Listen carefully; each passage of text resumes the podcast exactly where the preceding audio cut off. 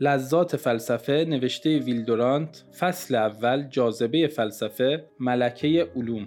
اکنون می توانیم دریابیم که اگر فلسفه قدرت گذشتهش را دریابد و علم را به خدمت خود آورد و آن را ابزار کار خود سازد باز شایسته نام ملکه علوم خواهد بود و همه او را به این نام خواهند شناخت. موضوع بحث او جهان و فن اختصاصی او کائنات خواهد شد. ولی همچنان که یک ملکه خردمند ولایات مختلف مملکت خود را به حکام ماهر می سپارد و این حکام نیز وظیفه جمعآوری اطلاعات و رسیدگی به جزئیات را به اتباع خود باز می‌گذارند تا خود به فراغت به تنظیم اطلاعات و تدبیر امور برسند فلسفه نیز مملکت خود را به مناطق مختلف تقسیم می کند و در بهشت خود کاخهای فراوان برپا می سازد. نخستین منطقه از مملکت فلسفه که به منزله دهلیزی به خانه اوست به نام خشک منطق خوانده می شود. گویی فلسفه جمال خود را به عمد از دیده بیگانگان پوشانده است و از طالبان خود درخواسته تا نخست از این بوته آزمایش بگذرند و شایستگی خود را برای تمتع از جمال او به ثبوت برسانند. زیرا لذات فلسفه مانند مراحل عالیه عشق است که مردم سفله را بدان راهی نیست. اگر ما تصوری از حقیقت نداشته باشیم و درباره آزمایش هایی که ما را از حضور حقیقت مطمئن می سازند تعمل نکرده باشیم چگونه می توانیم آن را به محض دیدن بشناسیم و چگونه می توانیم به سؤال بی جواب مانده پیلات پاسخ دهیم؟ آیا دنبال استدلال ماجراجوی زودچکن خود برویم به شهود عمیق مبهم خود گوش فرادهیم یا فقط آن را باور کنیم که گوش میشنود و چشم می‌بیند و دست لمس می‌کند. چگونه حواس اندیشه خود را از تعصبات و بتهای فریبنده پاک کنیم و چراغ دل و ذهن را روشن سازیم تا به هر حقیقتی که بر ما بگذرد خوش آمد بگوییم و آن را بپذیریم و در جای خود فرود آوریم؟ چگونه مانند ورزشکاران تمرین کنیم و خود را آماده دوست داشتن حکمت و جستجوی آن سازیم؟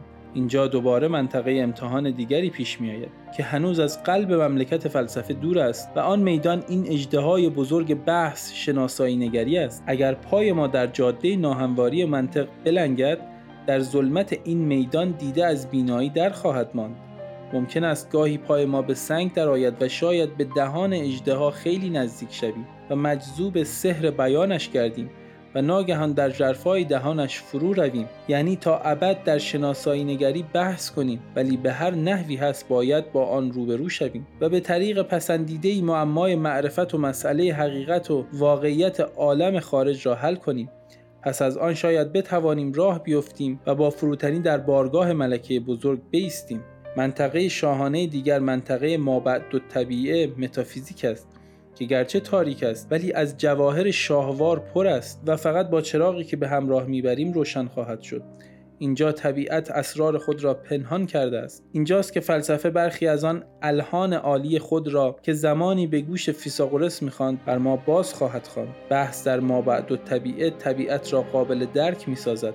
و مقاصد آن را بررسی می کند و به آن معنی می بخشد. اینجاست که درباره مسائل ماده و حیات، ارتباط ذهن و مغز، عقاید مادیون و روحیون، آراء پیروان اصالت حیات و معتقدان به مکانیکی بودن زندگی و درباره جبر و اختیار بحث می کنیم. باید بدانیم انسان چیست؟ آیا موجودی است مرکب از رشته ها و فنرها و چرخهایی در هم و بر هم که با نیروی نابینای زمینی و آسمانی به حرکت در می آید یا در عالم خود خدایی خلاق است؟ منطقه دیگر تاریخ تاریخ است. در این منطقه صدها هزار مردم متوسط و بعضی نوابق از ازمنه باستان و مسافت دور و دراز اطلاعاتی به ما می‌دهند تا در آن از نظر کلی بنگریم و درسی را که می‌دهد فرا گیریم. آیا گذشته دارای معنی است؟ آیا می توانیم در آن قوانینی پیدا کنیم که اطلاع و سقوط و راز عظمت و انحطاط اقوام و نژادها و تمدنها را توضیح دهد و شاید به طور قطع تعیین کند؟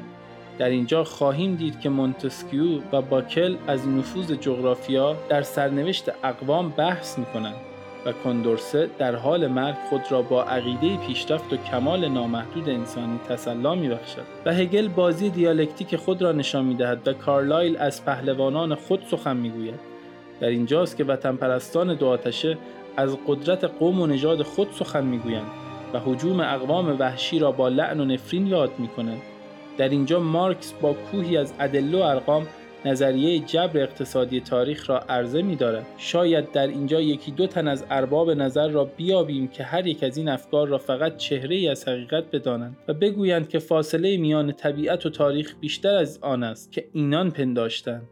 در اینجا در گوشه نیچه اندوهگین را خواهیم دید که نقمه رجعت دائمی را می‌خواند و اشپنگلر با حرارت تمام سقوط جهان غرب را گوشزد می کند.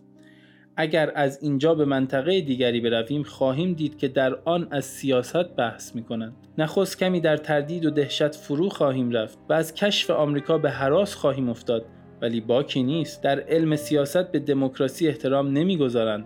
و از آنارشیسم باکی ندارند. با آنکه از معایب سوسیالیسم آگاهند آن را می ستایند و از حکومت اشرافی با احترام یاد می کنند گرچه از بیعدالتی هایی که در این گونه حکومت در حق مردم با استعداد بی حسب و نصب می رود ناخشنودند. گاهی نیز علمای سیاست با شور جوانی از ناکجا آباد یا مدینه فاضله که توسط اقلای قوم اداره می شود و در همه جای آن ثروت و زیبایی به چشم می خورد سخن می گویند در حالی که آهنگ دلاویز این سخنان اوش را نوازش می‌دهد وارد قلب مملکت فلسفه می‌شویم و او را در حالی که به اشاق خود راز جمال و ابدیت و خیر را بیان می کند می‌بینیم. فلسفه در نهان به هنر و عشق جمال آفرین او رشک می‌برد. به همین جهت در جلب و محبت و تسخیر دلهای پاک رقیب فلسفه هنر است نه علم. در این رقابت حکمت باید تسلیم شود و بپذیرد که پرستش زیبایی از جستجوی حقیقت عاقلانه تر است. زیرا حقیقت در افتخار و عظمت خود از ما دور است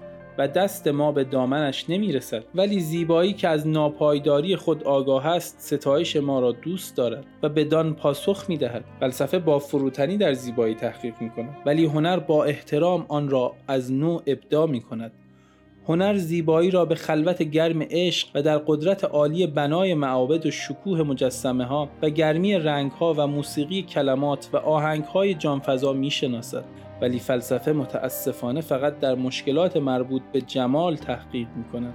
از قبیل آنکه زیبایی از کجا می آید و مقصد آن چیست آیا منشأ آن صور و اشکال است یا دلهای گرسنه ما این منطقه زیباشناسی نام دارد که افکار اسکولاستیکی در طی قرنها آن را ملالآور ساخته است ولی اکنون پر از لذت و شگفتی است. در همین قلب مملکت منطقه اخلاق واقع است که باز در اثر تجریدات مدرسی بی حاصل مانده است. ولی از برخی جهات غنیترین کاخهای فلسفه است. زیرا هنر زندگی عالیتر از زندگی هنر است و اخلاق دانش و هنر زندگی است. در اینجا فلسفه اطلاعات گوناگون خود را به پایه حکمت زنده بالا می‌برد و از کاخهای مختلف خود آنچه برای راهنمایی انسان ضروری است جمع می کند بهترین زندگی کدام است؟ مایه نیکی در چیست و در قدرت چه حقی است؟ بالاترین فضیلت در حکمت سقرات است و یا در شجاعت نیچه یا در نرمی و ملایمت مسیح؟ آیا از مکتب رواقی زنون و اسپینوزا پیروی کنیم یا تابع اپیکور و رنان باشیم؟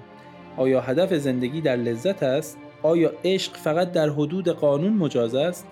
عدالت چیست؟ و در زندگی صنعتی امروز چه مفهومی دارد؟ در این منطقه مسائل حیاتی و ای که سرنوشت تمدنها بدان وابسته است از مناطق دیگر بیشتر است و در آن مشکلاتی است که هر نفسی و هر دولتی با آن سر و کار دارد. کتابها و رسالات علمی و قانون مایات و جامدات و بخارات در جنب مسائل اخلاقی سرد و امری غیر انسانی است. که بیشتر ناآگاهانه با مرگ مربوط است تا زندگی اما مرگ هم به فلسفه مربوط است. و آنجا که همه مناقشات رو به خموشی می‌گذارد فکر با وحشت تمام متوجه دشمن بزرگ خود می شود و فلسفه دم دروازه دین می علوم الهی در موجودات مافوق طبیعت و ارتباط آن با انسان بحث می کند. فلسفه در این باب چیزی ندارد که بگوید.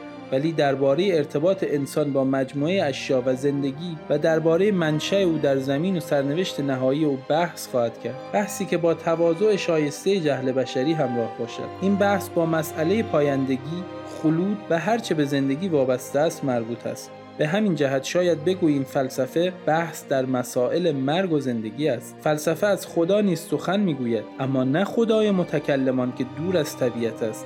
بلکه خدای فلاسفه یعنی قانون و ساختمان جهان و اراده و حیات آن. اگر جهان را موجود آگاهی میگرداند فلسفه می‌خواهد آن را بشناسد و با احترام از آن پیروی کند و اگر چنین نیست باز می‌خواهد آن را بداند و بی ترس با آن روبرو شود. آیا ستارگان از قلزت تصادفی توده های صحابی به وجود آمدند؟ آیا زندگی حادثه به هم پیوسته است که در شخص ناپایدار و در نوع جاودان است؟ آیا انسان ترکیبی شیمیایی است که بالاخره تجزیه می گردد و نابود می شود؟ آیا نشعه خلاق هنر و حکمت شریف عقل و شهادت داوطلبانه بزرگان دین همه نتیجه توالد پروتوپلاسمای زمین است و پاسخ هر مسئله و سرنوشت هر نفس مرگ است؟ فلسفه می‌خواهد در این مسائل تحقیق کند و در دایره تنگ آن برای انسان مقصد و قرضی پیدا کند.